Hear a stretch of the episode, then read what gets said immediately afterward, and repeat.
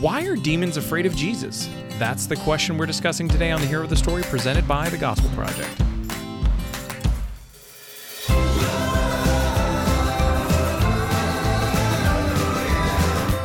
Thanks for joining us for today's episode of the Hero of the Story, a podcast to help you explore the big story and big truths of Scripture. I'm Aaron Armstrong, and with me, as always, is Brian Dembowczyk. So, Brian, today we are continuing on in our trek through our survey of the life and ministry of Jesus. I'm going to save all of our caveats for later because I'm sure that they're coming. They will come in droves. Absolutely. Maybe they will even run off a cliff. But They, uh, they may. You never know. You never know. But uh, today we are looking at Luke chapter 8 verses 26 through 39. Or and and this is a this is a fun story, sort of. Depending on who you talk to. Yeah, this is one that when we include this in the Gospel Project for Kids, in the past we have gotten a few uh, emails and letters asking us about this. And um, some kids leaders are not used to talking about demons in general, but especially when you have pigs flying through the air, drowning. Um, so I've had to have a few conversations explaining the value of this and. Um, and usually people understand, but it, yeah, it, it, it, it's it's a fun passage for many of us, but it can be a little bit stretching for some. Hmm. Yeah, absolutely. So, I mean, yeah, you've mentioned we are looking at a passage that talks about demons today, and um, that's kind of a hard thing for people in a Western context to really deal with in some ways. In some ways, we have lots of TV shows about demons. We have lots of um, we have lots of books. They're they're part of uh, they're part of our pop culture um, worldview, basically, um, and it's kind of intense how how much it's a part of it, and yet we act as though these things don't exist in reality. And I think that's the problem. I, I think a lot of believers in the Western culture, um, they kind of categorize demons in in two camps, and neither camp is one that they like. The first is what you're talking about, pop culture, and so we don't want to be part of that. We don't want to uh, embrace that kind of non-biblical uh, understanding of demons, and, and rightfully I mean, so. sparkly vampires with hearts of gold. Yeah. Um, or we kind of lump this in with some of the other theological traditions that go too far with this. Um, and so a lot of, of Western believers kind of uh, reject it altogether. And maybe not tacitly, maybe they would not say, oh, I, I do not believe in demons. Uh, but they we just kind of ignore it. Um, and we forget that this is real, that demons were real in the times of the Gospels, uh, and demons are real today. Now, how they are active, what they do, th- th- that's a good question. That's a good question to talk about. Are they still acting the same way as in the scriptures? Why don't we see some of the things that we've seen in the script? That's a fine and reasonable discussion, but what is not wise is to re- is to live as if they don't exist still today.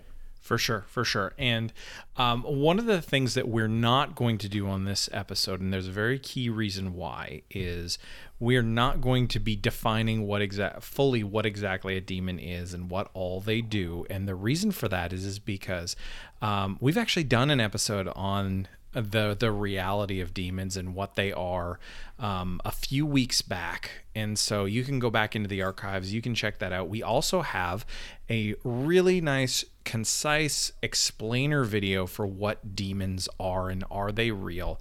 That's part of the 99 in 99 video series that you can find on youtube and on gospelproject.com so check that out. That's a that'll be a good uh, a good fun little resource for you if you can say fun in connection to demons and you probably shouldn't so brian how about um, how about we do a couple of things here before i get myself into trouble and uh, have to kick myself off of my own podcast um, how about you set up the context for this passage that we're going to be looking at and then i'm actually going to read the passage for us Okay. because it's short enough that i can actually do it Okay. Uh, so the context, again, like many of the episodes, if somebody's been listening the last few weeks, especially, um, it, it's kind of the same thing. We're saying the same thing over and again, but it, it's it's quite true. We're uh, somewhere in the middle of Jesus' earthly ministry. Uh, maybe this is near the uh, end of year two, so maybe two thirds of the way through or so. Uh, but what I think is important here is to understand where this occurs in Luke's gospel narrative because Luke uh, kind of records, he, he puts together uh, some of Jesus' ministry in Galilee in Luke chapters 4 through 9. And then he will shift to Jesus' ministry in Judea and Perea, picking up in Luke 9, running through 19. And of course, that's going to take us up to the cross. So when you think about that, this is in chapter 8, of course, this is near the tail end of his treatment of Jesus' ministry in the Galilee area about the transition to Judea. So that is kind of helpful. And we're going to see in a minute what follows this. Uh, what begins in verse 40 is going to be important as well, but we'll save that for a few minutes. All right. So thanks for that setup, Brian. And uh, now, like I said, here is the actual passage. So this is Luke 8, 26 through 39 from the CSB translation. Then they, that's Jesus and his disciples, sailed to the region of the Gerasenes, which is opposite Galilee. When he got out on land, a demon possessed man from the town met him. For a long time he had worn no clothes and did not stay in a house but in the tombs. When he saw Jesus, he cried out, fell down before him, and said in a loud voice, What do you have to do with me, Jesus, Son of the Most High God? I beg you, don't torment me for he had commanded the unclean spirit to come out of the man. Many times it had seized him, and though he was guarded, bound by chains and shackles, he would snap the restraints and be driven by the demon into the, into deserted places. What's your name? Jesus asked him. Legion, he said, because many demons had entered him, and they begged him not to banish him into the abyss.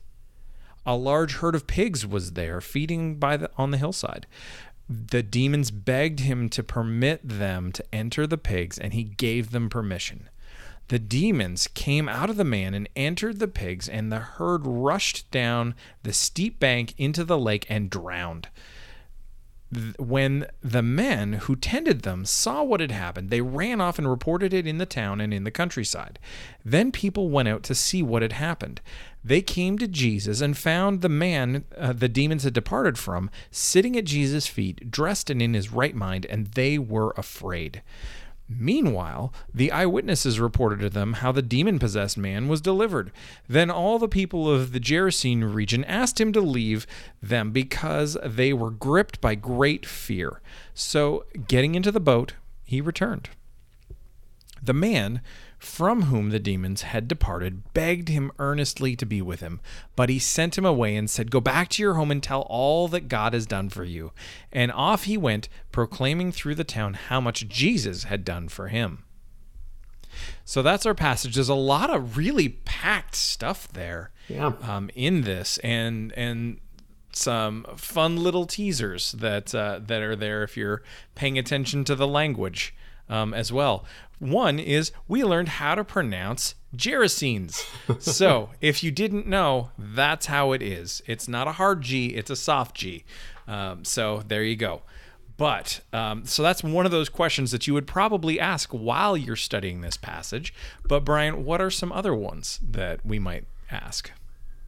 Yeah, I think one, of course, that stands out. This is it's such a curious passage because it has these details in it that are just so rich. So we have other passages where Jesus cast out demons, but this is the only passage that's re, you know any any scripture that's recorded where he cast out demons into a herd of pigs, for example. And you also have this discussion with the uh, the demon asking Jesus not to torment him, um, which is kind of a fascinating thing.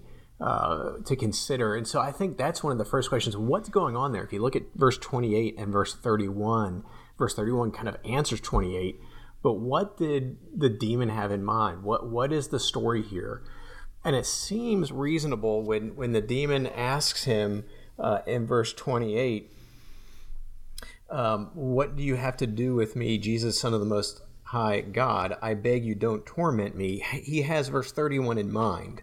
Mm-hmm. They begged him not to banish them to the abyss. And so, what is going on here is the demon apparently has in mind that Jesus at this point might banish it into the abyss. What is the abyss? Follow up question.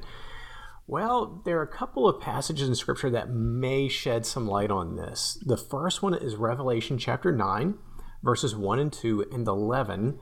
In this, we see John has, as part of his vision, uh, he sees some demons coming up out of the abyss. So that kind of clues us in. It doesn't give us complete answers of what's going on here, but it may give us a bit of context that may be the abyss that the demon here back in Luke 8 has in mind. And then 2 Peter 2 4 mentions some demons in captivity because of some heinous sin. Some people, again, you just keep chasing these threads. Some people connect that back to Genesis 6 with that kind of challenging passage of the daughters uh, and, and sons of, of uh, men and daughters of God and what's going on there. And uh, so some people believe that there is some demonic activity there. That's what is in mind in 2 Peter 2 4. Again, that's that's a lot there. We won't get get into that. But all this to say, there's another passage there that deals with some kind of captivity concerning demons. So, what does this tell us? What can we safely walk away with? There's a lot of conjecture here. There's a mm-hmm. lot of mm-hmm. dots that we don't know how strongly they're connected or even if they should be connected. But what we do see, I think we can have a compelling case that there seems to be in the demons some understanding of the existence of eternal punishment that awaits them. So, that awareness, I think we're pretty safe to stand there we're going to talk about this in a minute as well, but notice yeah. that the demons respect Jesus. They acknowledge his sovereignty. They acknowledge who he is. So there's an awareness of what's going on here. Uh, some would say that, you know, Satan, when it comes to Satan himself, he knows he's a defeated foe. Um, he's aware of Scripture. He, he, you know, it's not like he has never had an opportunity to understand what is in this book. He just doesn't mm-hmm. trust in Jesus. He doesn't follow this, of course. Um, but it's not as if these demons are ignorant. So it yeah. does seem like they are aware that they are defeated. They they know that there's an eternal judgment coming, and the demon back in Luke eight, getting it back to the context here, seems to be saying, "Wait a minute, are you going to throw me in that place now, or do I still right. have time?" Right. Basically, is this is is this the day of judgment? Yeah. Because they yeah because they knew exactly who he was. So, um, another question that is a very natural one is is why a herd of pigs? You know, uh, and here's the thing: why would it like why would demons choose this? Why would Jesus say okay to it? Here's the thing: we don't really know. We we have no. We, there's not really a clear reason when you look at commentaries um, of all stripes basically the only thing that this that it says about this this little detail is to is that it's there to remind us that uh, this event is happening in a largely Gentile region. Yeah. And so, um, because there's Gentile presence, uh, Gentiles present, they didn't have law food laws related to pigs where the Jews did. So that's the that's an indicator of what's going on there. But what it does do is it is it does offer the opportunity to remind us of Jesus' sovereignty with that particular event. So remember, the demons asked Jesus permission. They didn't just go ahead and do this. They said, "Can you do this? Can we go here?" And Jesus agreed. He allowed them to do it. That's important for us because so often culturally and even within the church at times we get we get this idea in our head that God and Satan that uh, just uh, that God and Satan are co-equals that they're opposite sides of the same coin but they're not. Satan and demons are created beings where God is not. God is eternal. God has authority over everything that is a created being. So that so that's very important um, and the demons acknowledged this even in their rebellion against Jesus. They acknowledge the fact that Jesus has authority over them. And that's kind of an interesting and, and yeah. weird thing to think about because when we when we think about rebellion from a human context, it's a full denial of authority over and a refusal to submit to it. But for them they can't. So that's just fascinating to me. Yeah, and also I think it, it's helpful as as we again, getting back to what we are talking about the, at the top of the episode, that sometimes a lot of believers, especially in the West, make the mistake of ignoring demons or operating as if, if demons no longer exist. I think when we start to um, wrap our arms around the reality of demons, some may be worried. Then, well, that's going to scare a lot of people. We'll talk about this in a minute when we when we share different ways that we can connect this passage with others we're discipling. But um, you know, when you hear demons, and of course, when you, especially when you pull in Hollywood's version of a lot of this, um, the the natural inclination may be a posture of fear. Um, mm-hmm. That man, we don't want to talk about demons. That's just going to you know frighten people. Um, and I think what we see every time we see demons in Scripture, when we see this spiritual warfare going on, we have to remember that as a believer, we are to respect demons. We're to take them seriously, but we're not to fear them. Um, they are not all powerful. God is all powerful. And so we have to keep that in proportion. I think taking them too lightly, which includes ignoring them, is not wise, but neither is treating them as if they are equal to God, all powerful, all knowing, and so forth. They are not. They are finite creatures um, they are under God's sovereignty. We're reminded of it here. We're reminded Satan is under God's sovereignty in the beginning of Job when he had to ask permission to inflict Job, and God gives him permission within limited parameters. Mm-hmm. Uh, just time and time again, we, we know from Scripture that Satan and the other demons are limited, but they're still powerful. They're still to be respected by us. That's why Scripture tells us to flee. Yeah, yeah, for sure. All right, Brian, what's uh, what's one of the next things that we should be looking at? Well, I think one of is is how this ends. Uh, so you have this this amazing miracle, of course, of Jesus casting out this demon. This man had been uh, plagued by this demon for quite a while, and and this contrast. Notice he starts out naked and wild out of his mind, and at the end he's clothed and sane. And so it is a noticeable difference. Um, so when the people see this, when they see this guy who had been doing nutso things, sitting down and you know, drinking tea or whatever with Jesus at the end and discussing whatever, that of course really struck them. But it didn't strike them in a way that drew them to Jesus. It actually pushed them away from him, or more precisely, it made them want to push Jesus away from them. Yep. It says in verse 37 that they had this great fear about them. Well, what were they afraid of? I think the main thing, the, the most common sense probably clearest understanding here is they were afraid of his power. They saw mm-hmm. the power of Jesus and they were afraid of it, as might be understood if somebody doesn't understand that Jesus was there for them. He was there to deliver them. He was there to rescue them. He was there to love them. If you don't understand that, it might be a natural response um, out of fear. Here, they'd been afraid of that demon possession, probably, and now something greater than demon is there. Well, of course, I'm going to be afraid of that too. Totally. So, so that's probably the bulk of it. But I, I think we'd be mistaken if we don't also consider there may have been a very practical reason as well. That herd of pigs was, was probably a big part of the economy. Um, they, if these were Gentiles, it would have been raising those pigs for food or whatever. Or it may have been Jews who just were okay with hanging out with pigs, even though it made them unclean, because selling to Gentiles was profitable either way, their economy just got jacked up. Mm-hmm. And so they may have been um, also saying, man, this guy, he's going to run us to the poorhouse. he, what else is he going to break? and they there may have been part of that as well. But but again, the language in Luke connote or it says fear. So I think we're safer to start there primarily and then wonder could there also have been a secondary reason? This mm-hmm. clearly was not the primary reason because scripture doesn't say it's the primary reason. Yeah. Um, so yeah, I think also we we have um, one thing, setting up this here sets up what follows. I, at, at, the beginning, when I was talking about the context, I mentioned verse 40 and what follows is going to matter. Here's where it starts connecting.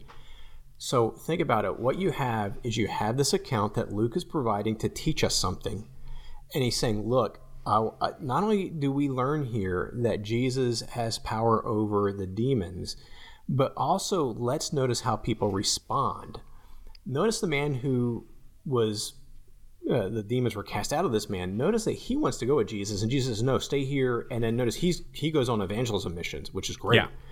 But then, what about this other group? We see faithlessness from them, don't we?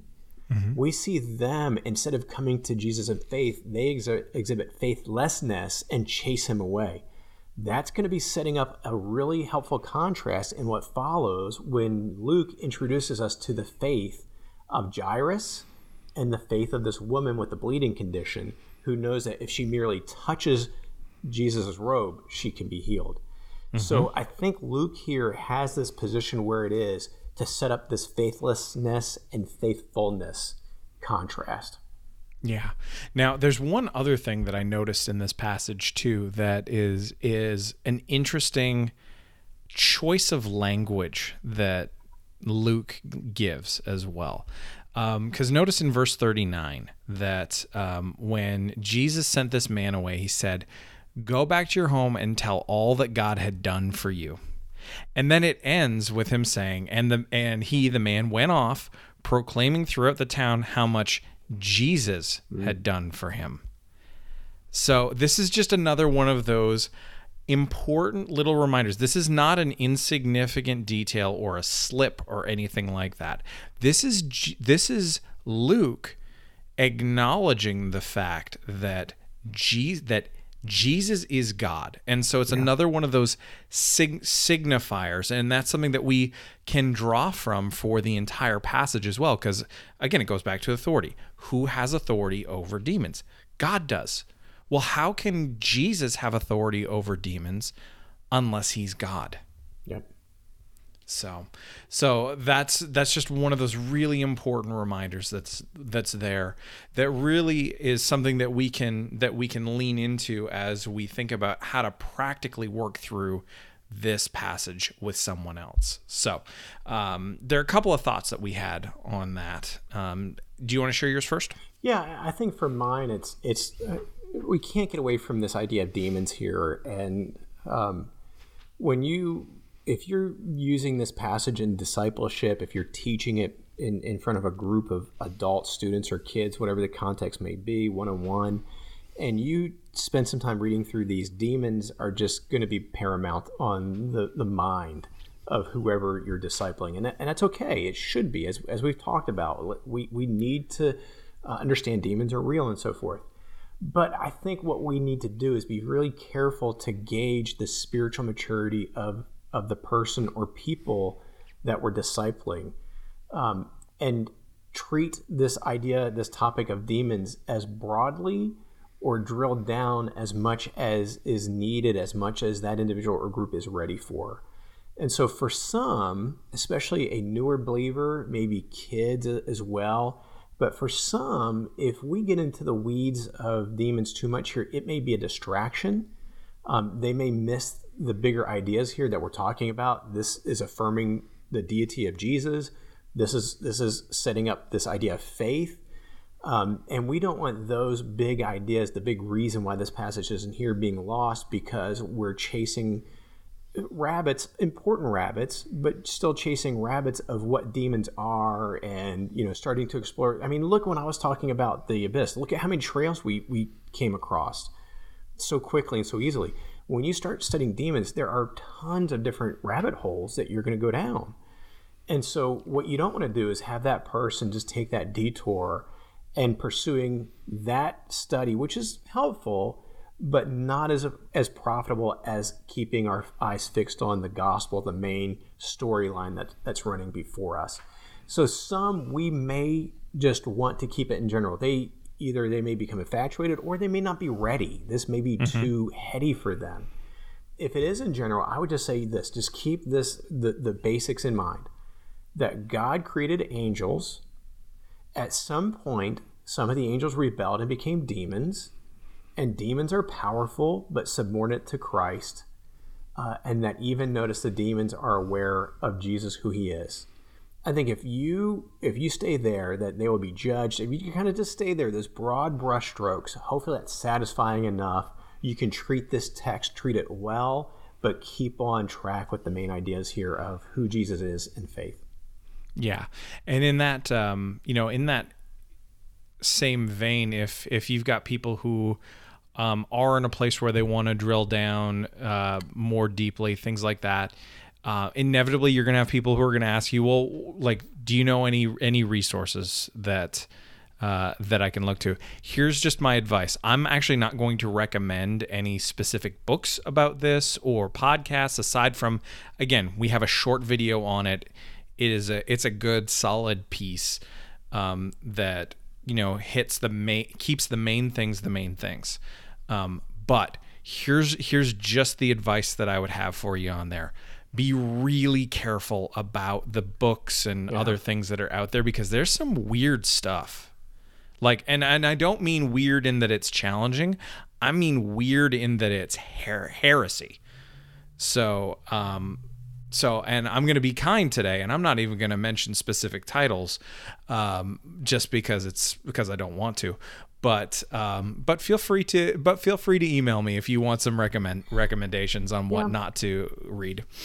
yeah, and there there are a number. You're right. I, I think there, in my awareness, there's there's an absence of solid writing on this mm-hmm. as standalone resources. I think the best option is go to your trusted systematic theology. Pretty much any systematic theology is going to deal with this. So go to your trusted systematic theology, your the trusted one or two that stand out most, and it will likely it should have a section on this, and I think that will be yeah. sufficient. Yeah, it should be. It should be. So, um, so yeah, so that that's that's just one one extra bonus piece of advice on that part. Um, as far as a second piece of guidance apart from that, I think it's really really important that um, that we lean into from this passage the reality and the reminder that Jesus has authority over all things. So he has power over all of creation. Demons are not his equal, they are his subordinates, as, as you, Brian, said just a, a few moments ago. Um, but because Jesus is in authority over everything, ultimately what that means is that we can trust him to do all things according to his purposes. And that means that what he's going to do is ultimately going to be for our good, even if it's hard for us to understand. And so um, the reason that I, I would encourage us to to lean into that is is because at any time, um, you know, whether we're in a, an ongoing situation where our lives are turned upside down like they've been for the last several months, um, or life is in a relatively normal spot or what seems like normal, there's always going to be something that is going to be either in the mo- like up front or on the fringes that is um, is going to be an issue or a challenge for us. And so we can we can know that even those things whether they seem big or small those things are not outside of his authority. And because they're not outside of his authority that means that they are things that we can bring to him in prayer and confidently know that he is going to address in a way that he deems best. Good. So, um, that I think is a is probably a good place for us to wrap this up. So, uh, Brian, thanks for chatting today, and thank you all for listening to today's episode of the podcast. If you enjoyed it, please do leave a sincere five star rating and review on Apple Podcasts or whatever platform you use to listen to the show. And for more resources to help you focus your ministry on the gospel, please visit gospelproject.com.